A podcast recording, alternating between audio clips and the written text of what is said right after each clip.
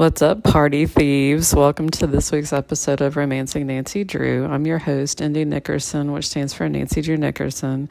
You can find me at that handle on Twitter, or you can find me at Romancing Nancy on Twitter, however you are inclined. Please know that if you follow the latter, I'll probably be posting pictures of John Hamm as Carson, because you know my fantasy casting.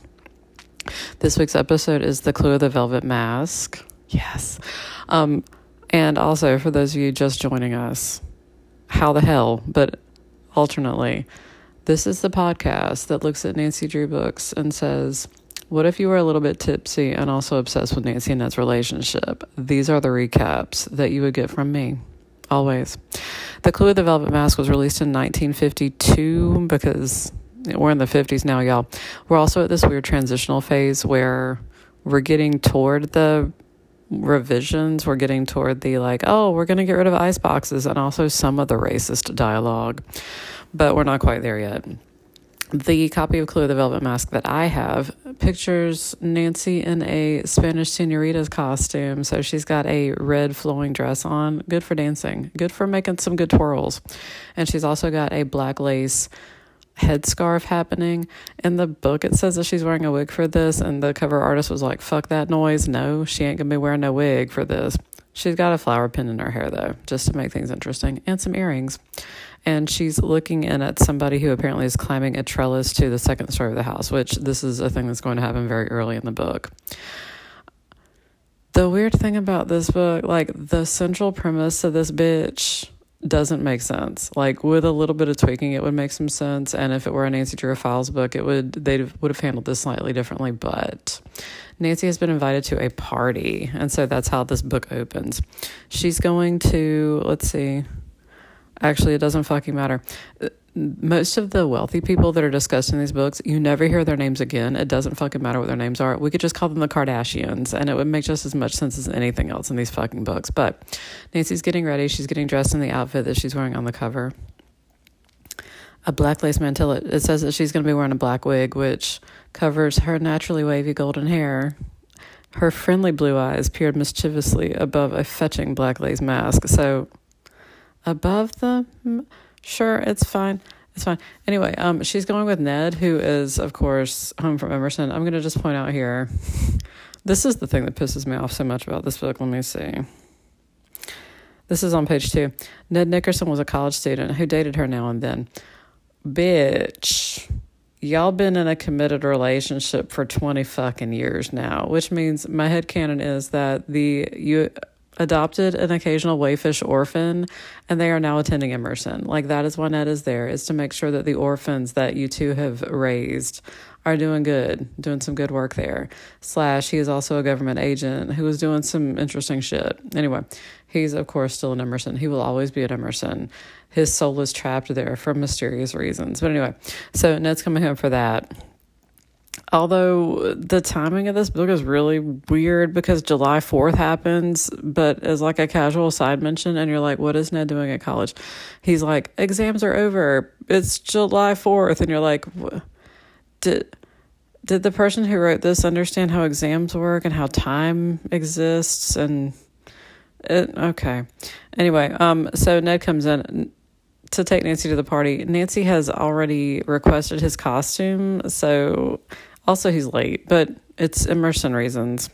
So he comes in. It's it's eight thirty. He was supposed to get there at eight to pick her up for this masquerade party, and I'm like, "Are y'all gonna be like drinking a shit ton? Like, it's gonna be a banger. It's gonna be a banger if it starts at like nine o'clock in the evening." Gloria Hendrick, the Kardashian, um, had requested that everyone come early for pregame reasons. Maybe they're gonna be doing some Mad Dog 2020 IDK. Um, Ned comes in. He is a good looking college football player. We're not getting any more description of him. You just need to run with that. Um, Nancy, of course, wearing a wig.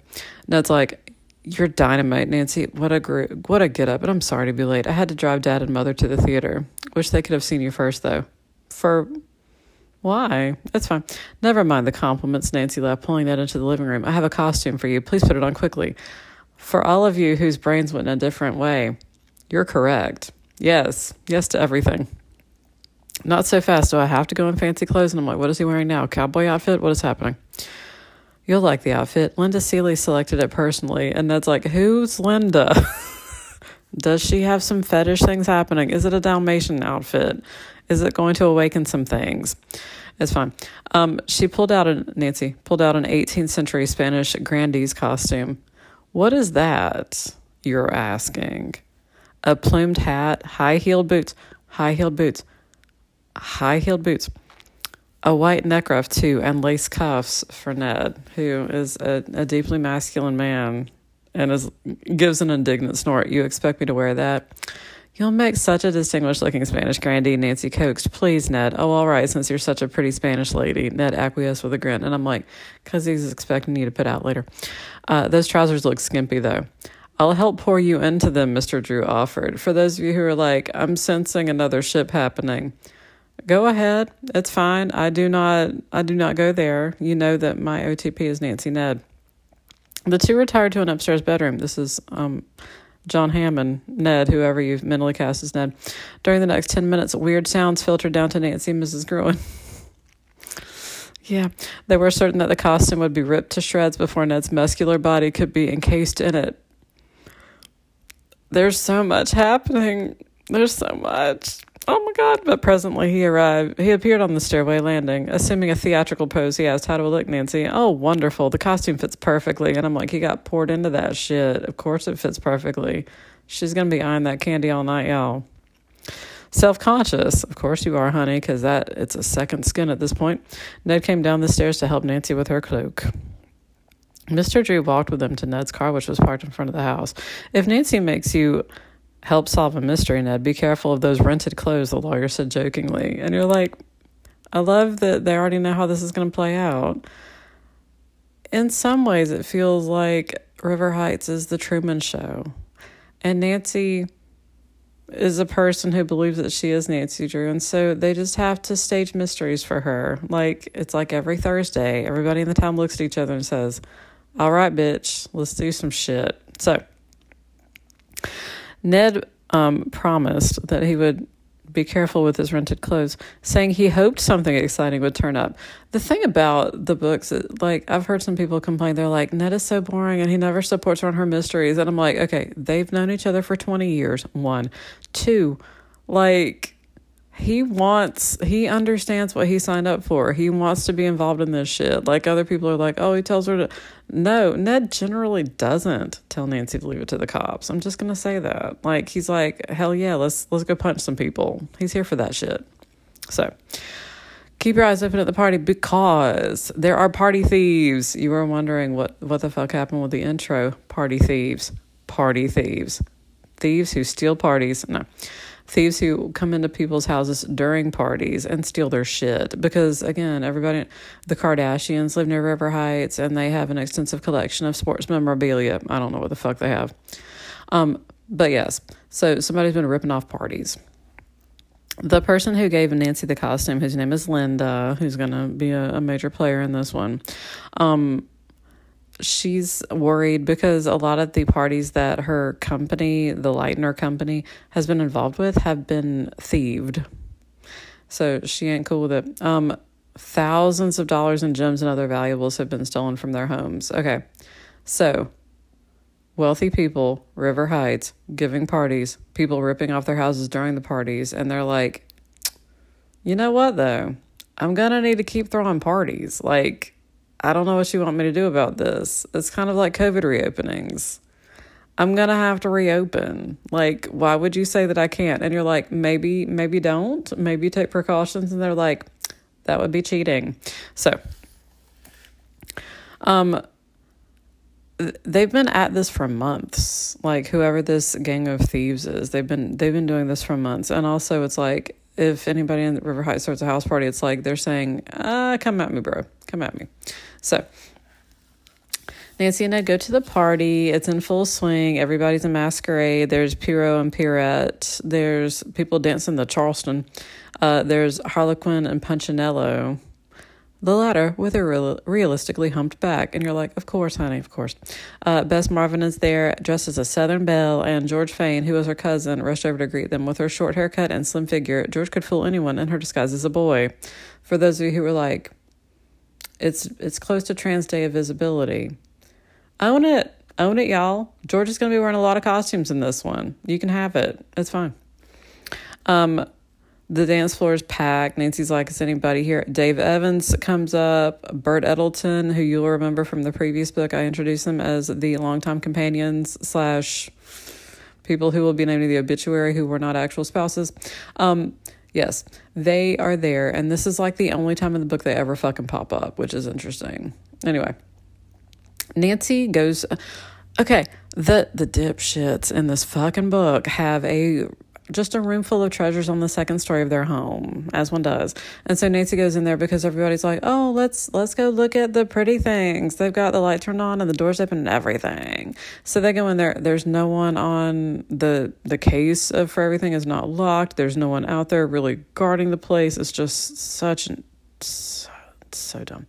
Um, Nancy sees a likeness of Marie Antoinette, which was especially attractive, and you're like this is a Chekhov's gun, and you are correct. It is 100% a Chekhov's gun. So, it's a good party. Nancy and Ned dance for half an hour. Everything is fine. And Nancy sees Linda. She's like, Hey, what's going on? Linda's like, I feel really nervous about all this. I've been upstairs. That room is unguarded. And Nancy's like, You are correct.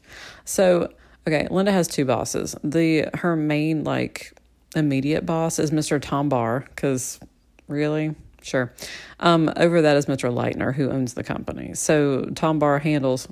That's such a such a weird like Hobbit name. I don't know what the fuck's going on with that. Tom Barr is like in, in charge of employees. There.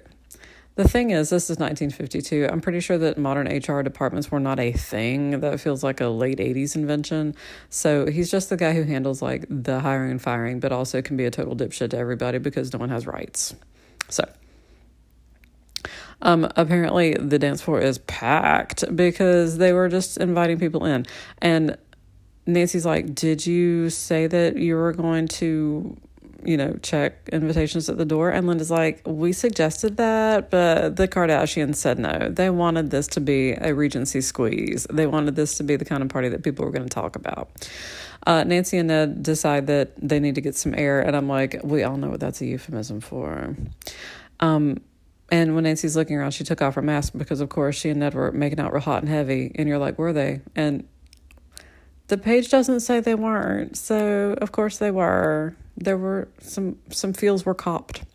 Um, Nancy finds out that she's apparently dropped her mask. She doesn't see it anywhere. They look around for it, um, but they see a man who is wearing a black velvet cloth mask, and he is climbing the rose trellis to go to the second floor.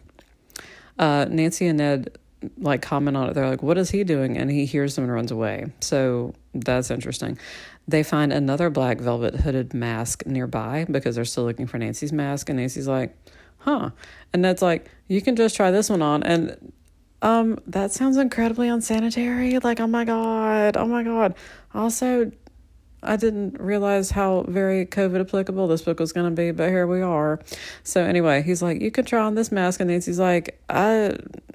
I don't know. Well, I guess I'll wear it until we see that guy again, which for those of you who are like, I see where this is going, you are correct. They go back in, they start dancing. This guy cuts in on Ned and he's like, I had a deuce of a time finding you in this crowd. Why didn't you wear the Oriental costume you said you would? If not for that mask, I would never have recognized you. And so Nancy's like, uh, you nearly wrecked our plan. Can't you ever learn to obey orders? And you're like, uh, uh, so much drama going on in this in this thievery group. The man passes Nancy a note. Okay, side note.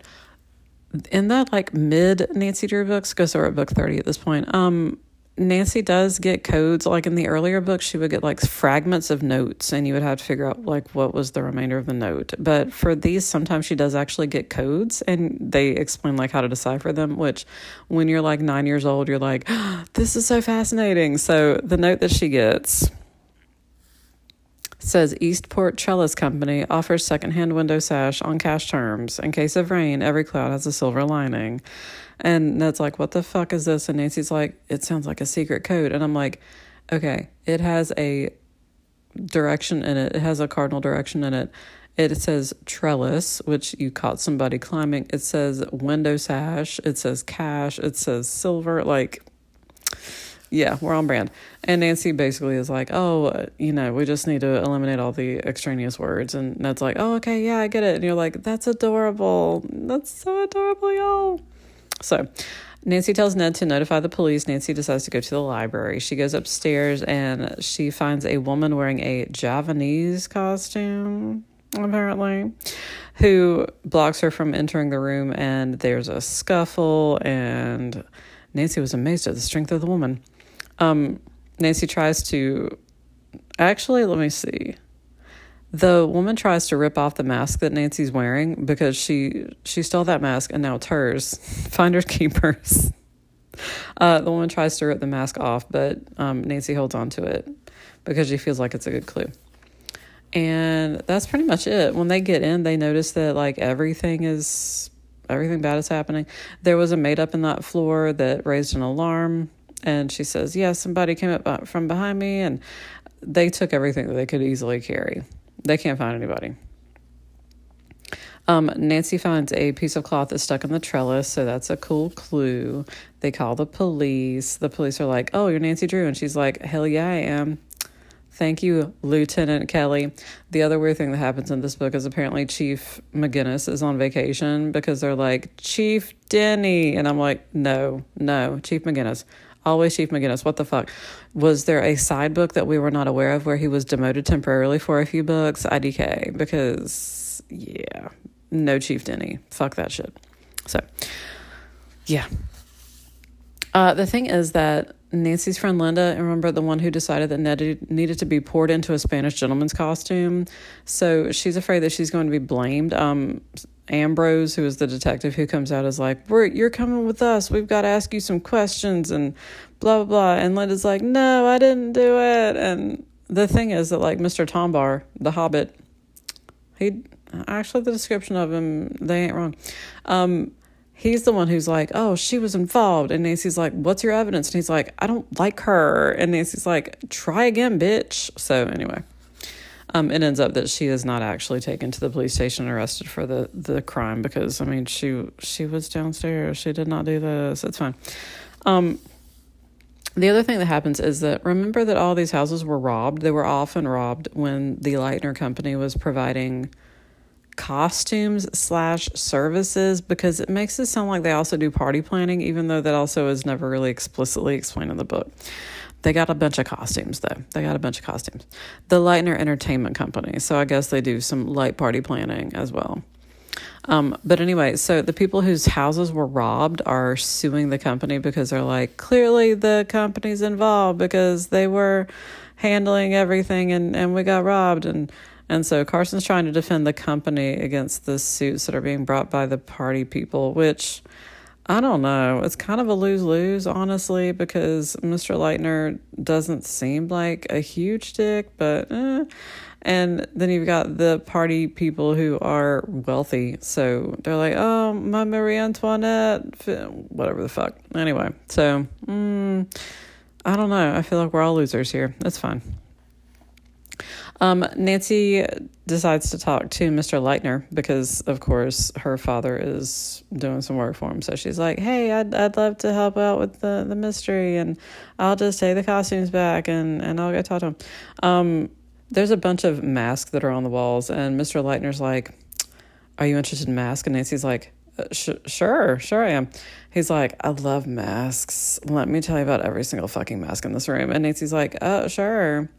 I have a fire god mask that I got from a Zuni Indian chief in New Mexico. And I'm like, did, did you did you really like I've I've got some follow up questions because there's some weird appropriation shit happening here. There's some there's some post colonial with a sprinkle of post colonial happening. Um, Nancy's asking about velvet masks. Um, she's and she's like, "Oh, do you know anything about velvet masks?" And he's like, "Hello, bitch! I am the Wikipedia of masks." Oh yes, men first wore vel- black velvet masks during the reign of Louis XIV. In that period of terror and political intrigue, it wasn't safe to appear on the street except in disguise. Black velvet hoods were worn especially with wide sleeved dominoes or robes. And Nancy's like, Do you have those robes? Because I want that look. I need that. Yes, John will show you. Uh, French and English ladies used a great deal of powder and rouge. Masks served as a protection against sun, wind, and dust. Often they were lined with fine silk. As a further protection, glass sometimes was fitted into the eye openings. And Nancy's like, Tell me more about another type of mask.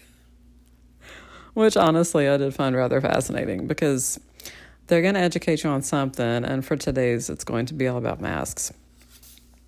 Um, Nancy goes to look at the costume department because she wants to see if they have the sort of robe that she saw the masked guy in. They find one, and there's a chunk missing out of it that kind of matches the fragment of fabric that Nancy found on the trellis. So they she goes to get Mr. Leitner to show him, and when they get back, it's gone, and everyone is fucked up. And she goes to Chief Denny, and she's like, "There's been a cloak that was stolen. I I don't know. I don't know what's happening. It's fine." Nancy decides to talk to Linda, and Linda's like, "Mr. Tombar is the worst." And Nancy's like, "Tell me everything about him. Is he a hobbit?" So he likes to take two-hour lunches. I'm like, because he's drinking. No. anyway. Um, he comes back and his car is coated in mud, um, especially his wheels and his fender, especially. Um, he is a, she calls him a slave driver, and I was like, I feel uncomfortable with that language, but I mean, he's he's a taskmaster. He's he's not great. She goes to talk to Mr. Tombar, and she tries to Nancy does, and she tries to pretend that she's not like on Linda's side. She's like, "What do you know about her? Is she trustworthy?" And he's like, "Hell no." And Nancy's like, "Tell me everything." And he's like, Why are you interested, teenager? What is this, police court? I have my reasons. And Nancy's like, So you fucking don't? Okay. It's fine. Um, they have lunch at a like nearby soda fountain thing and they have lunch there a few times. At one time Mr. Tom Bart like barges in there and he's like, You are two minutes late from lunch and Nancy's like Really? I'm glad to see that you're so curious about punctuality with your employees. Can you tell me everything about masks so that Linda can sneak out and get back to work? Yes. Uh, Nancy sees that Mr. Tombar is leaving for the day, and so she grabs a taxi and she's like, Follow that man. And of course, they don't catch up to him because it's way too early in the book for that to happen. We have reasons. It's fine. So she decides to go to the next party, there's a wedding um, with a lot of expensive wedding presents, and so Nancy decides to go to there because she's she's curious about whatever. Because again, the Leitner Entertainment Company, they them helping with a party seems to indicate that the party's going to be ripped off, so it makes sense. Um, she goes to check on where all the wedding presents are being displayed, and she finds like an old frail man who is standing guard, and she's like, "Wow." There's a lot of trust here that shouldn't be. Um, of course, when she goes up later, the old man's been knocked out and shoved into a closet. Um, they have a tip that somebody in the gang of thieves occasionally uses a British accent. So, of course, somebody comes up and is using a British accent and is saying he forgot his invitation. And Detective Ambrose is like, You piece of shit. And Nancy's like, um, I, I remember something in the paper about a British guy visiting. Let me hang on. And so she goes to talk to the hostess of the party because the host is like, I've never seen him before in my life. And the hostess is like, He is an old family friend. My husband has never met him. Oh my God, is he here? And they're like, Oh shit. Okay. So an actual British guy showed up. Oh shit. It's fine. Nancy goes upstairs. Old old dude is just sprawled on the floor. They've ripped off all the wedding presents. Oh, well, not all of them. Nancy catches them mid thievery. Um, they come upstairs. Of course, remember the cops are there, and everybody is in such an uproar over the the actual genuine British guy that they are using that opportunity to go upstairs and find all the wedding presents. So. Um, Nancy goes home. She finds Bess and George there, and George is like, "I wish I'd been there. This sounds fantastic. I would have loved to punch some people." And Bess is like, "No, no to everything. No to everything that you just said." Um, she gets a phone call. Her, her father is abroad doing things. John Hamm is off doing things, literally and figuratively. Um, so the phone call is like, Nancy Drew, keep out of affairs that aren't your own. You need to get rid of that hooded mask. Drop it within 24 hours over the wall of Hillside Cemetery. Okay, first off, I love everything about drop it off at the cemetery full of dead people. But also, Nancy, of course, is like, why would they want the mask back? There must be something about it. So she takes out the lining and she sees that there are some numbers written in it. So that's cool. She was hoping that there would be like some stolen goods hidden in it or something. But anyway, so she sees 626 628 7175. And Nancy's like, what could this mean? So she calls her dad and she's like, I found this. And he's like, yeah, those sound like dates, like immediately. so he's like, yeah, it sounds like it's probably dates. And yeah, it's fine. And Nancy's like, oh my God, yes, yes, that's fantastic. That's fantastic. So that's notes. Oh, side note, Ned doesn't pop up again until the end of the book. So if you're like, I'm waiting for a Ned appearance, it's going to be a hot minute. Um, yeah. So Nancy goes to talk to Linda. She's like, Linda, you know, these are the dates. Do you have anything that's on these dates? She's like, yeah, we've, uh, most of them, most of them, yeah, not all of them. And Nancy's like, okay, cool, cool. Um, she also finds out that the Leitner Entertainment Company was robbed of Indian masks from Mr. Leitner's office. Uh, two valuable Greek tragedy masks, the joy and sorrow masks that are often associated with plays. Um, they don't have a full accounting of everything that's gone yet, but a, a bunch of masks were taken, disguises, some women's disguises, and so yeah. Um, Togo, Nancy's terrier, who we didn't read the book with it, Nancy discovered Togo in. Sorry. Um, Togo's barking. They figure out that somebody's been basically eavesdropping in Nancy's house. Um, then Nancy gets a telegram that says, um, Don't contact Mr. Leitner about the dates come to my hotel this evening, bring you the mask, signed dad. So Nancy calls the hotel. Her dad is not there, but hasn't checked out. She finds out that a telegram has been charged to his room. So she's like, oh, well, okay, it seems legit. And I'm like, no, it doesn't. No, it fucking doesn't. Like, that is bare minimum.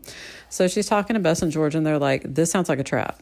And Nancy's like, yeah, but I kind of want to see how it's going to play out. So the girls come up with a plan.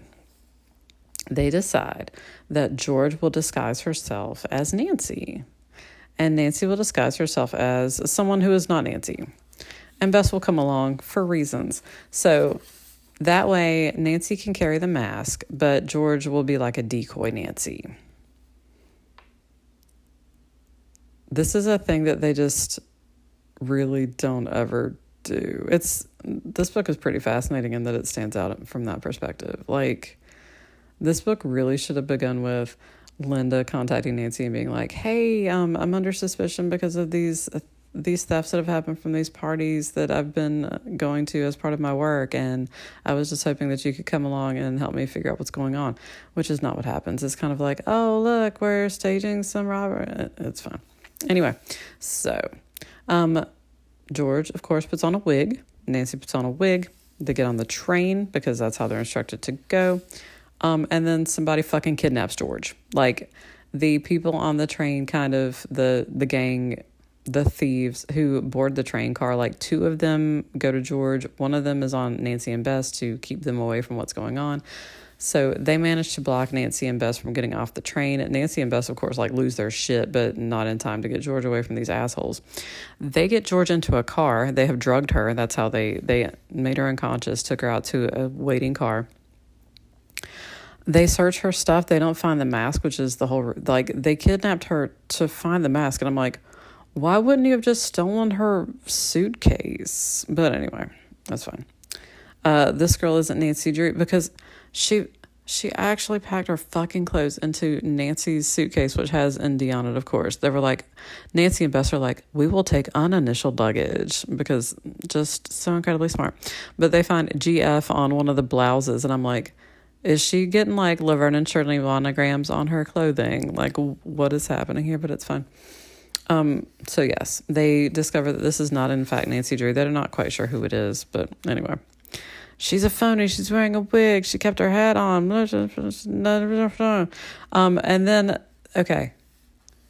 The 1950s, 1960s, 1970s Nancy Drew books, like, this is one of the first instances of this happening. Um, the person, one of the guys who is in the car is like, I'll make her tell the truth. This little herb potion will do the trick. I keep it on hand for just such emergencies. So many follow up questions. Do you often have native truth serum? Do you work for a foreign government? Do you work for our own government? Is this part of MK Ultra? Like, is it in a briefcase? Anyway, is it refrigerated? Do, do you have a tiny fridge? Do you keep an ice pack on you at all times?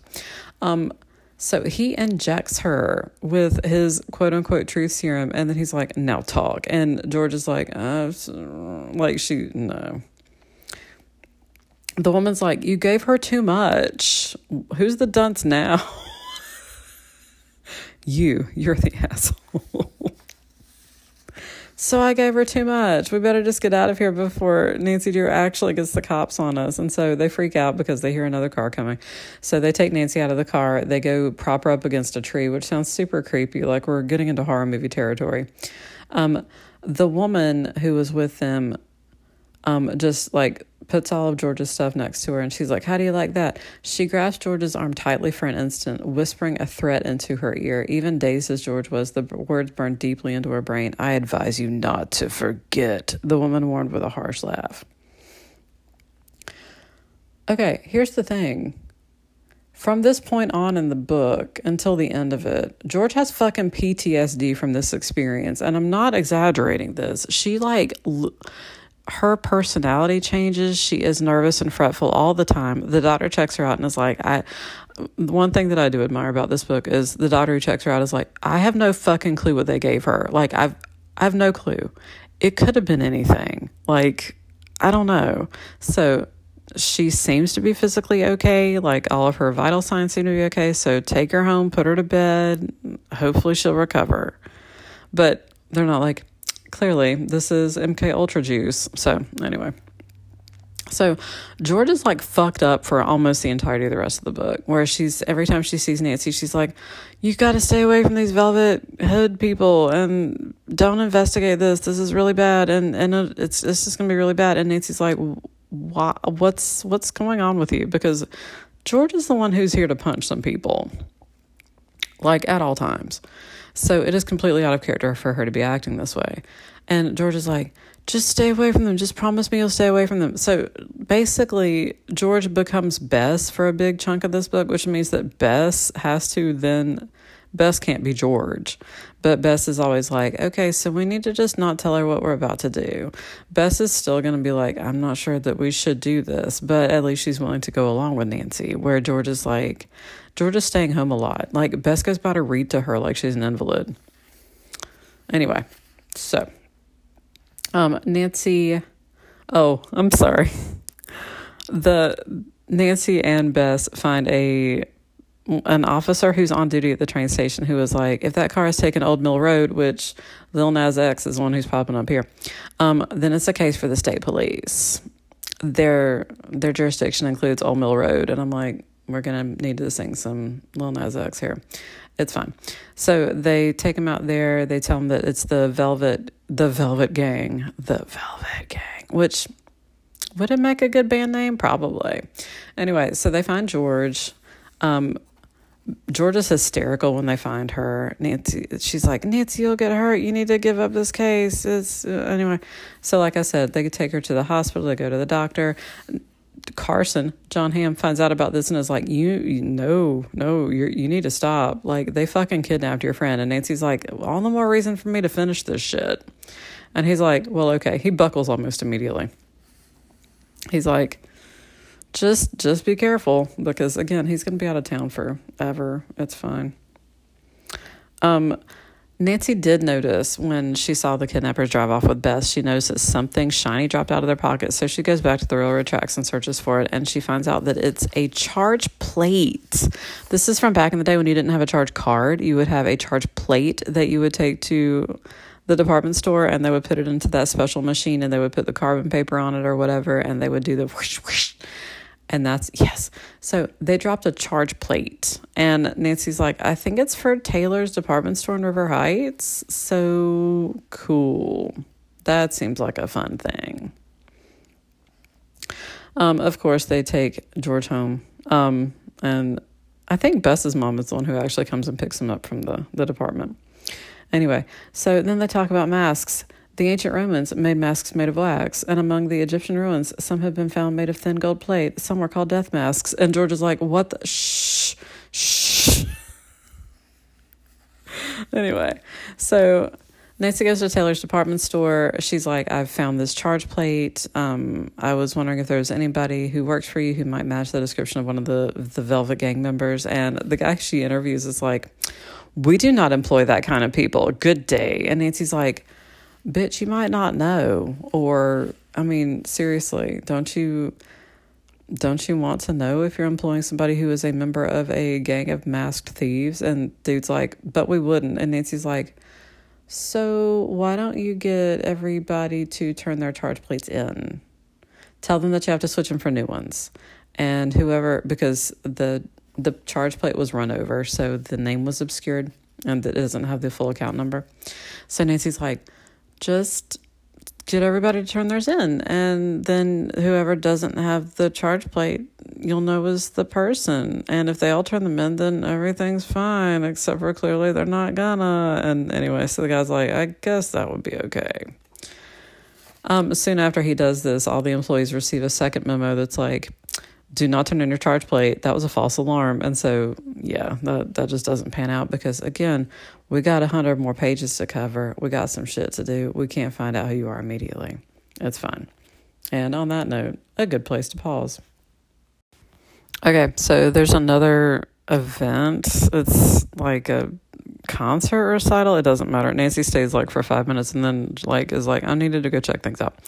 Um, uh, there's a guest upstairs, of course, near the valuables who is like, oh, I'm ill. And so a maid comes downstairs and is like, oh, there's a guest upstairs who is sick. And Nancy's like, yeah, they're here.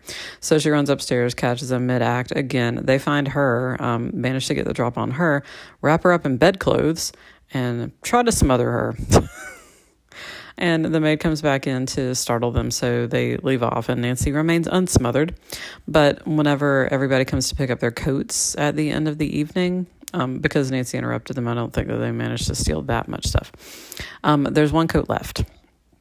And they find in one pocket a makeup kit, and in the other pocket a velvet hooded mask. So Nancy's like, jackpot. Um, she also noted that there were um, the chemical notations that were made she there's nothing in the coat itself. Like there's no identifying marks. There's no dry cleaner marks. There's no nothing. Store marks everything. Um, but nancy decides to maybe trace the ink that was used. So she contacts linda who is like oh yeah we use ink like that to mark our costumes. And nancy's like i'm going to take this to a chemist. And so the chemist is like yes this is the kind of ink that was used. And so nancy's like okay so i feel like a member of the gang is working for leitner's company and that would explain everything. And I'm like, it shouldn't have taken you 100 pages to get to this conclusion. Like, that seemed really very much obvious and obvious that it was not Linda because this is not that kind of book. So, anyway, so. Um, and then Linda's fired because Mr. Tombar's like, You stole ink. And Linda's like, A drop of ink? Like, I will pay to replace it. And he's like, No, fuck you. So, anyway, so Linda's let go. Nancy's like, I'm going to help you get your job back, or I'll help you get a different job, or it's going to be fine. So she contacts Mr. Leitner because, of course, she wants to advocate on behalf of her client slash friend, who she says in the text, like, we went to high school together, but I didn't know her that well because she's like, I mean, she seems like a good person. I don't think that she would do this. But Nancy also was like, but I don't know that she wouldn't. So, anyway, so she goes to Mr. Leitner and she's like, my friend, like, did you have any problem with her? Her work, anything that would make firing her justified. And Mr. Leitner's like, no, she's been a good employee. Um, got no problem with her. And Nancy's like, so you could rehire her? And Mr. Leitner's like, fuck no, that's that's actually not my purview. That would be Mr. Tombar. And Nancy's like, but he's a jackass. Um, anyway. George, of course, has a portentous dream that Nancy's being dropped over a cliff by a man in a velvet mask. And Nancy's like, oh, okay, I just won't go near any cliffs, honey. Like, oh, I, I don't know. It's fine. Like, it's, it's just, like, it's not funny, but it is very jarring for George to be behaving this way. Like, she, very much like a Bess personality change. It's fine. Um, there's another party coming up, they decide to make special marks on the invitations to make sure that like nobody can forge an invitation and get in that way because again, they keep trying to check invitations at the door and everything. And every time they try something, it seems like somebody manages to get something through. So Let's see. They're going to another party. Mr. Tombar almost always decides that he wants to make an appearance of things. Also, Linda is not at this one. As you remember, she has been fired. So Nancy's like, so if this party gets ripped off, then it's kind of, well, I guess it's not evidence that Linda wasn't involved because she's no longer employed by the company. But like at the other places, she was clearly like doing her job when the theft happened. So it, it doesn't fucking matter. It's okay. Um, there's plainclothes detectives at this one, and then Nancy notices there's somebody outside who she sees like unconscious on the ground. So she she wakes him up, and he has been robbed of his invitation to the party. So Nancy runs inside. Of course, the lights go out. Um, valuable silver pieces and figurines are missing from the first floor, and jewelry from the second floor. So good times. Leitner's like, this is going to fucking ruin me. Like, I've already got notoriety in the press because we've covered parties where this happened before. Like, this is really fucking bad. So, Nancy goes to talk to Mr. Tombar and she's like, I'm sure it was scary when the lights went out and the theft was happening. And Mr. Tombar's like, get the fuck away from me, teenager. So, Nancy's like, I don't trust him. I wish I could go to that wedding Saturday night. Then I could watch Tombar myself, but I can't send regrets to Helen Tynes' dance at this late date, and Ned would never forgive me if I disappointed him. And I'm like, in every possible way. No, it's fine. Uh, George is still flipping out. Nancy goes to visit her again, and George is like, "They won't stop at anything. Is you know, this is really bad."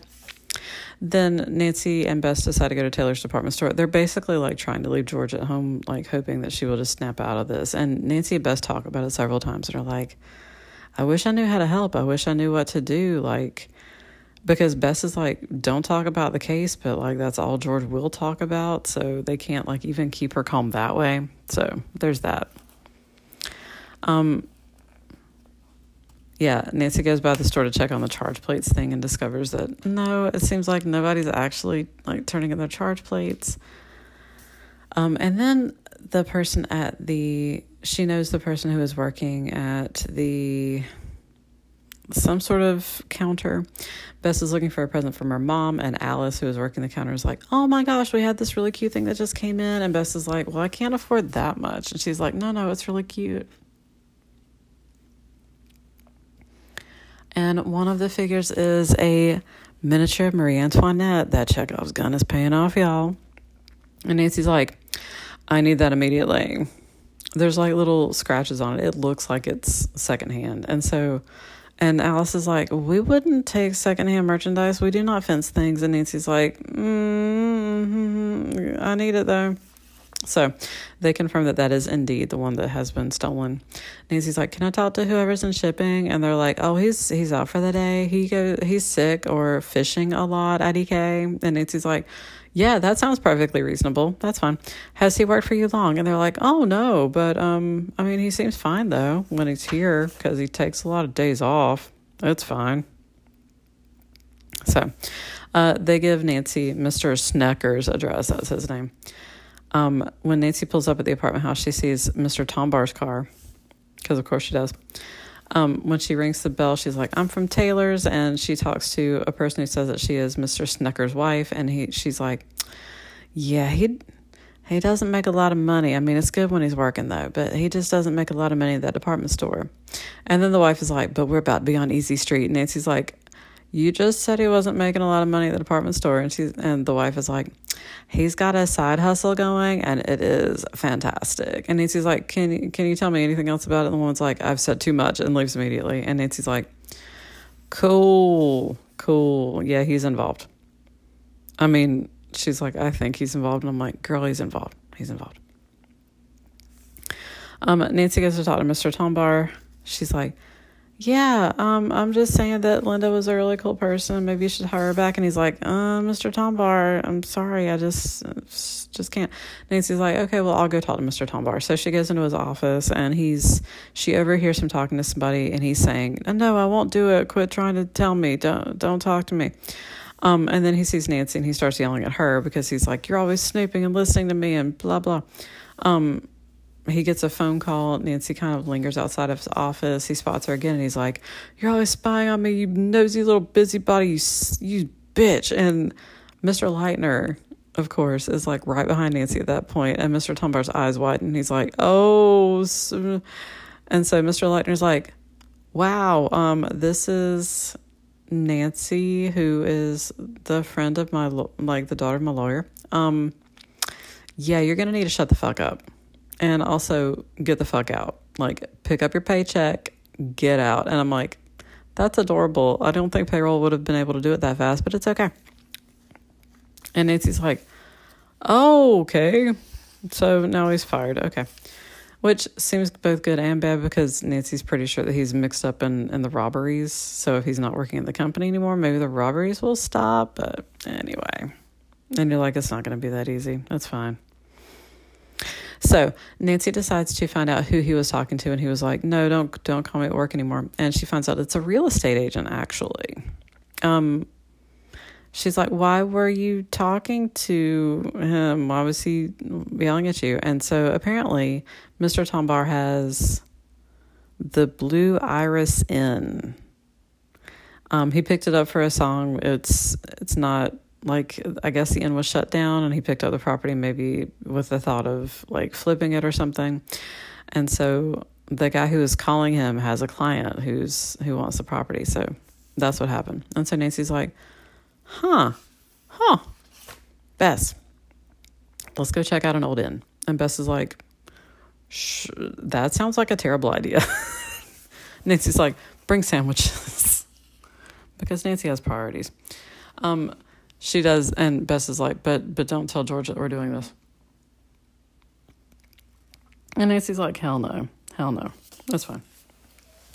They go check out the inn. They find that it's like full of boxes and they're like, maybe it's full of stolen things. Maybe there's stuff from the department store. We don't know. So she goes to talk to her dad, and he's like, "You you have zero evidence. I'm just saying. You see an old inn that's like boarded up and it's got boxes inside. Like you you have no evidence that that's stolen merchandise. So you need some more. You need some more clues." He says one way that you could figure it out is like to ask if he bought all the fixtures for the inn at auction when the when the place was auctioned off. And Nancy's like, "Sure, that sounds fantastic. Cool." Um, let me see. Then she gets a call from Ned. Yes. Oh, that's going to happen soon. Um, she talks to Mr. Leitner, and I think that he's telling her that there's another party. Yeah at it's a dance at the John Dwight estate. At the last minute, they decided to make it a masquerade, and you're like, sure, everybody got super into Phantom of the Opera that summer. That's fine. Um, he asks about a costume for her. Nancy says that she wants to go disguised as a maid, and then she sees Ned. Oh, yes, arriving home with a big box with a French maid outfit. Which, yes, you know exactly where my head's going with that. Um, Nancy was pleasantly surprised to find Ned Nickerson lounging on the porch, just hanging out. School books are locked up, he joked. Seizing Nancy, he planted a kiss on her cheek. You look wonderful. Ned, the neighbors, Nancy blushed, but I'm glad to see you. Bitch, y'all been married for like 15 years. You're celebrating your 20th anniversary. It's okay for the neighbors to see him kiss you on the cheek, unless you are faking the fact that you are estranged from him for plot reasons. Anyway. What's in the box? A new dress for a date with me tonight? Maybe. I mean, is Ned into French maid outfits? I wouldn't put it past him. Anyway, um, so she's gonna play a, a maid, and she's like, Ned, do you want to be a coat check boy? And he's like, uh, I mean, if if we get to go on a date, technically yes. And I'm like, it's because he wants to see when that French maid get up. He's like, but what do I know about checking men's hats and coats? And Nancy's like, it's not that hard. anyway. Um, Ned had not heard about George, and so Nancy gets to fill Ned in on that, and he's like, "I'm sorry to hear that. George is such a good scout, which is such an interesting way." Um, then Ned returns with his check room outfit. You're a very handsome check room boy, Nancy declared when she saw him in his uniform, and I'm like, "Are they going to be doing some role play later?" Yeah, they are. I can't find my coat check. Oh no, how will I claim my coat? Who knows? It's fine. How do I look? Lovely, but not natural. What a hairdo. I had to disguise myself as much as I could, Nancy told him. It's fine. Okay. Nancy goes upstairs to help the maid with um, taking the women's bags and everything. A mask can really change one's appearance completely, Nancy remarked to Hilda during a lull in their work. Did you know that George Washington ordered a velvet mask for his six year old stepdaughter and wife to wear on the street so they would not be recognized? We have not yet entered the travelogue Nancy Drew books, but we are travelogue adjacent, where we are just marching through history discussing velvet masks and all their different applications. I didn't know Washington had a stepdaughter, Hilda said indifferently. Oh, yes, and fashionable ladies in colonial days wore masks to protect their makeup from the sun and rain. Yeah, Hilda regarded Nancy with sudden suspicion. So you do a lot of reading, don't you? Been a maid long? Only a short while. You got a lot to learn, Hilda told her. You better quit mooning about masks and remember where you put things. I like that Hilda is single minded and she's like, girl, focus, focus on right now. Um, they hear somebody, there's somebody calling out with like a British accent. Nancy goes to check it out. Um, she sees this white haired lady who, of course, doesn't match the description of anybody else in the gang, but of course she's like, oh, that's probably a disguise. She sends Ned to follow the possibly British dude, and she follows a little old lady. The little old lady is trying to grab this like elaborate jeweled peacock, so that's fun. Um, then the lights go out because Ned has followed that other dude to the basement. Dude like decked Ned and then turned the lights off, and then Ned, Ned came after him. Um, the detective, who you'll remember from earlier, Detective Ambrose, is like, Stop, don't move. And Nancy's like, Oh shit, he thinks I'm in the gang. Because, of course, Nancy is disguised. So she holds on to the old, quote, old lady until the lights come back on. Um, they find that she's got the peacock in her pocket, and the quote, old lady is like, No, she she grabbed me, and, and she was the one who was trying to steal it, and she planted this. And he's like, Psh so, this is a direct quote from this book You stupid dick, you can't pin this on me. Reader, I died with joy. Old timer, eh? He said, referring to the name she used for him. oh, 1952 never changed. Actually, changed in almost every possible way. They go down to the basement. Um, Ned Ned got knocked the fuck out because it's we're not yet at, at the actual climax of the book. His uniform was torn, his face bruised, and his hair mussed. Ned, Nancy cried in dismay, you've been in a fight, and how? That fellow you assigned me to follow proved tougher than a whole squad of football players. He got away? Yes, Ned admitted, disgusted by his failure. I could have held him, but I had a choice between turning the lights on or letting him go. I thought that by switching them on, I might stop a robbery up here, and you did, Nancy informed him. So, tag team is cool. So, yeah. Um, yeah, they take away the woman that was trying to steal the jeweled peacock. They also thank Ned for his part in the affair. Thanks to the efficient work of the young couple. I'm like, don't you dare fucking call them on and off again with this whole like, we date occasionally. I'm like, you two have been married for a long time. You have raised orphans together. Don't even. Um, and then Ned's like, let's see. He and Nancy remained at the party another hour, thoroughly enjoying themselves as guests this time. And I'm like, of course they did. Nancy's in a French maid get up. Of course, Ned's enjoying this. Well, we've made a start toward clipping the wings of that gang, Ned declared in satisfaction. Or I should say, you have. So far, I've only been in the background. I do love him. Mighty useful background tonight, Ned. Wow, she's lapsed into Southern Belle. Nancy smiled and then became grave. As for finding the other members of the gang, I wonder. What do you mean? You, re- you prevented a robbery tonight. You can do it again. Maybe. Saturday's the test. Why Saturday? Um, let's see. Ned comes up with an idea for how to stop the gang. You'll make a detective out of me yet, Nancy Drew. Ned laughed and became serious. Here's my idea. Who is it that the gang is afraid of? The police, of course. That's where you're wrong, Ned said. It was Nancy Drew they tried to kidnap, not Chief Denny. Again, is Chief McGinnis in witness protection? What the fuck? Nancy smiled. Yes, go on. It was you who caught that woman over at the jail. The gang will lie low for a while if you're around. But if you disappear, they'll come out of hiding and the police can capture them, which, Ned grinned from ear to ear, will leave you free for the evening to give me your entire attention. Yes. Ned wants to get lucky tonight, girl. He's he's been doing exams. He wants some rest and relaxation. Nancy laughed. To think I fell for that. You win, Ned. Always.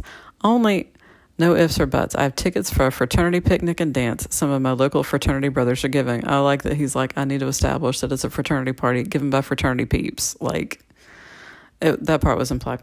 Nancy assured Ned that she wanted to attend that party. If I should run into a clue, though, that I had to follow up on, you wouldn't mind, would you? You're a hound for punishment, Ned teased. Oh, well, if you do get a chance to crack the case, count me in. Another black eye won't matter. Oh, God. Ned, my sweet Ned. Um, no work Thursday or Friday. Thursday, we go to the yacht club races. Oh my God, y'all. Why, why are you hurting me this way? And 4th of July belongs to your dad, he told me. I'll remember. I've got questions. Is, do Nancy and her father have a special patriotic celebration for July 4th?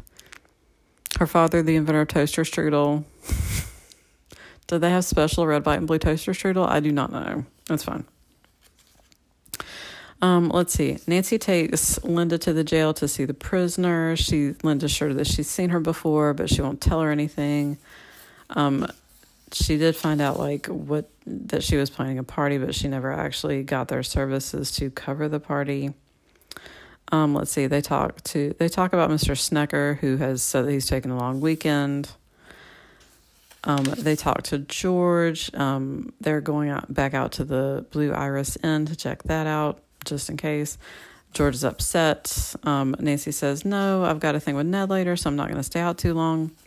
And when they get there, of course, they find Peter Tombar, who is moving some stuff around. They see that there's a trap door on the floor, and then Bess forgets that she's playing lookout, and so they get captured.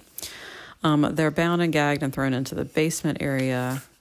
And Nancy decides that um, in order to give anybody who might come out there, because they did tell George that they were going to be out there, um, Nancy manages to snag the, a button on her dress on something to just you know, to say, yes, we were here at some point.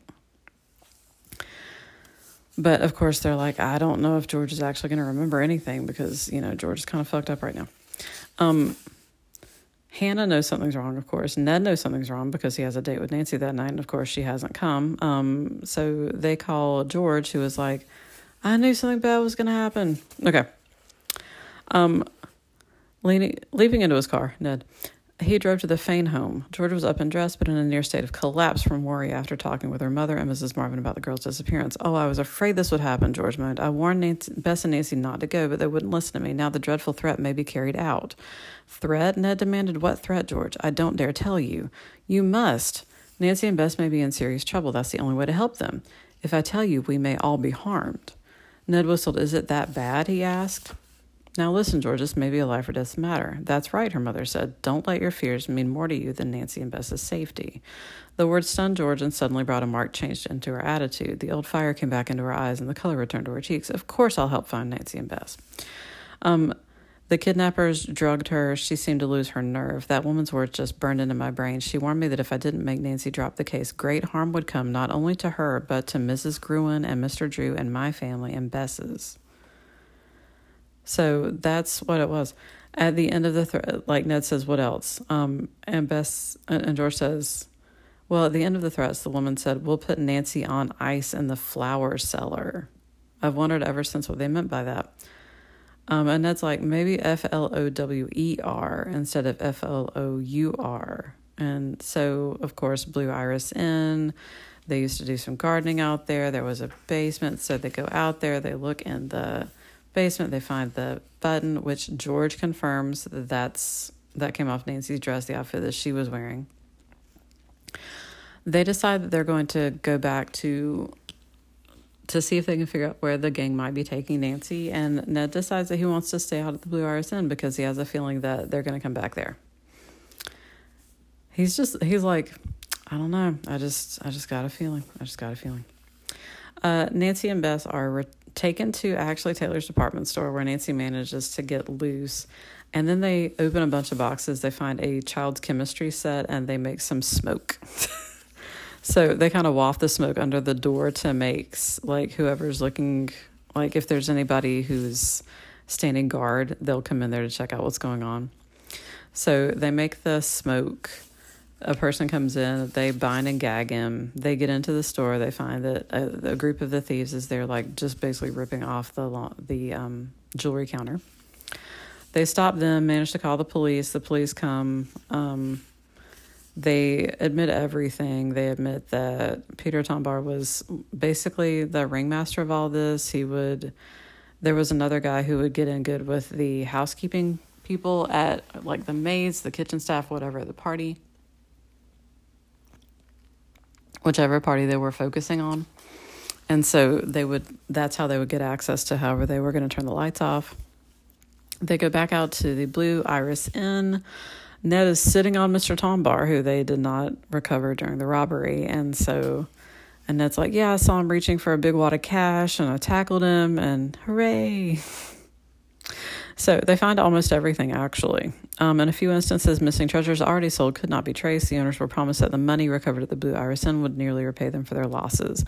Because of all that, um, everybody decided to drop their cases because their stolen goods were recovered or they were going to be paid back for it, and the culprits were caught. So they they dropped their case against Mr. Leitner, who was not involved. Uh, Mr. Leitner hires Linda back. Um, and he decides to give Nancy, Mr. Leitner, decides to give Nancy an ancient mask of a beautiful Egyptian queen. Um, he took two identical masks. It was evident that one was very, very old and the other a new copy. How lovely, Nancy exclaimed. Thank you very much, Mr. Leitner, but why two of them? One for your own museum, one to wear to a masquerade. That may not be for some time. It's sooner than you think, Ned spoke up. We had to miss the picnic last Saturday, so the fellows decided on another summer party, this time a masquerade. I love that because Nancy could not attend the party. They were like, well, fuck it. We're going to need a new party. You'll go as an Egyptian queen. What fun. Nancy ought to go as the queen of mystery, Bess remarked. It won't be long before she'll be in the midst of another puzzle, which of course she is. We're going to need to put that into the text, italicized and everything. What are you girls going to wear to the masquerade? She questioned Bess and George. You know me, always Bo Peep. Bess giggled. I'll have to think it over, Bess, George replied. But there's one person I know I'll never try to imitate. That well known detective, Nancy Drew. George pretended to shiver. I tried it once and found it too dangerous. So, the thing that we've talked about this before, the thing that I find most interesting about like this particular one is that we do actually have George experiencing PTSD over shit that's happening. Like the thing about these books that often it feels like a video game where like they respawn at the beginning of the next book and they may have learned some shit, but there's no guarantee. And I'm not going to say that this particularly sticks with George, but the fact that it stuck with her for so long in this text is very deeply fascinating also think that Nancy could not be allowed to be the one that experienced this, which is why it's really interesting that George is dressed as Nancy for this. And even though she's often identified as like the most courageous, the most like fearless, always ready to plunge into danger, even more so than Nancy, um, she's the one who gets kidnapped and she's the one who becomes feminized as a result of it. She becomes timid, fearful. She tells Nancy constantly that she needs to leave the case alone. Um, she becomes Bess. So you have George dressed as Nancy who goes through that experience and comes out the other side of it like it it's a deeply traumatic thing for her and it's only Ned coming to her and saying you have to talk about what happened so that you can get through it that makes her say like, "Oh, well, they threatened everybody, including us, but not Ned, which I thought was fascinating, although there's no reason to think that they would know who Ned was specifically. But they don't threaten Ned, and so it's as though George feels okay revealing the threat to Ned because he wasn't named in it. Like, it's as though she's invoking a curse just by mentioning it. But like I said, like the use of weird chemicals, weird things that you might be injected with, weird poisons, weird serums, things like that that are like never actually named in the text. Like those always because of Nancy Drew books, it always felt like somebody's going to kidnap you. Somebody's going to literally inject you with some sort of foreign substance, which is going to make you powerless. It feels very like date rapey, very rohypnol, especially with, you know, the the metaphoric symbolism of penetration, but like it is it is really interesting. Like you have Nancy in the text who can't really be made powerless. This happens in very different ways in the files, but in the mystery stories, it's very much like, oh well, Nancy Nancy can't be made vulnerable in that way, usually, or she can be on top of a hill and think that elves are carrying her. Like, go big or go home, y'all. Just go big or go home. So, that one. I fucking hate that. Like, we date sometimes. Like, I cannot, I cannot emphasize how incensed I was when I read that. I was like, fuck you, whoever decided to do that. But it's okay. By the end of it, they've redeemed themselves. Also, was there some role play involving Nancy in a French maid outfit? How could there not have been? I'm just saying, like, maybe Nancy has some weird sort of like below stairs, I'm gonna bang the coat check guy thing. Uh, it's fine. However, it is, it's fine. So, what have we learned? Party thievery. Did they deserve it? Kind of, yeah. I mean, seriously, if somebody's like, yeah, like, there's people ripping off houses, and you're like, you're just gonna ro- lean in on some hubris where you're like, but surely they won't rob me. I'm going to put a 95 year old man who needs crutches in front of this door, and it's gonna be fine. It's gonna all play out. It's cool. So, yeah, that is our last episode for season eight. Season nine is going to pick back up with Nancy Drew Files again. I'm so excited. Oh my God. So, so, yes, I hope you've enjoyed season eight. I hope you enjoy season nine. And as always, stay sleuthy, my friends.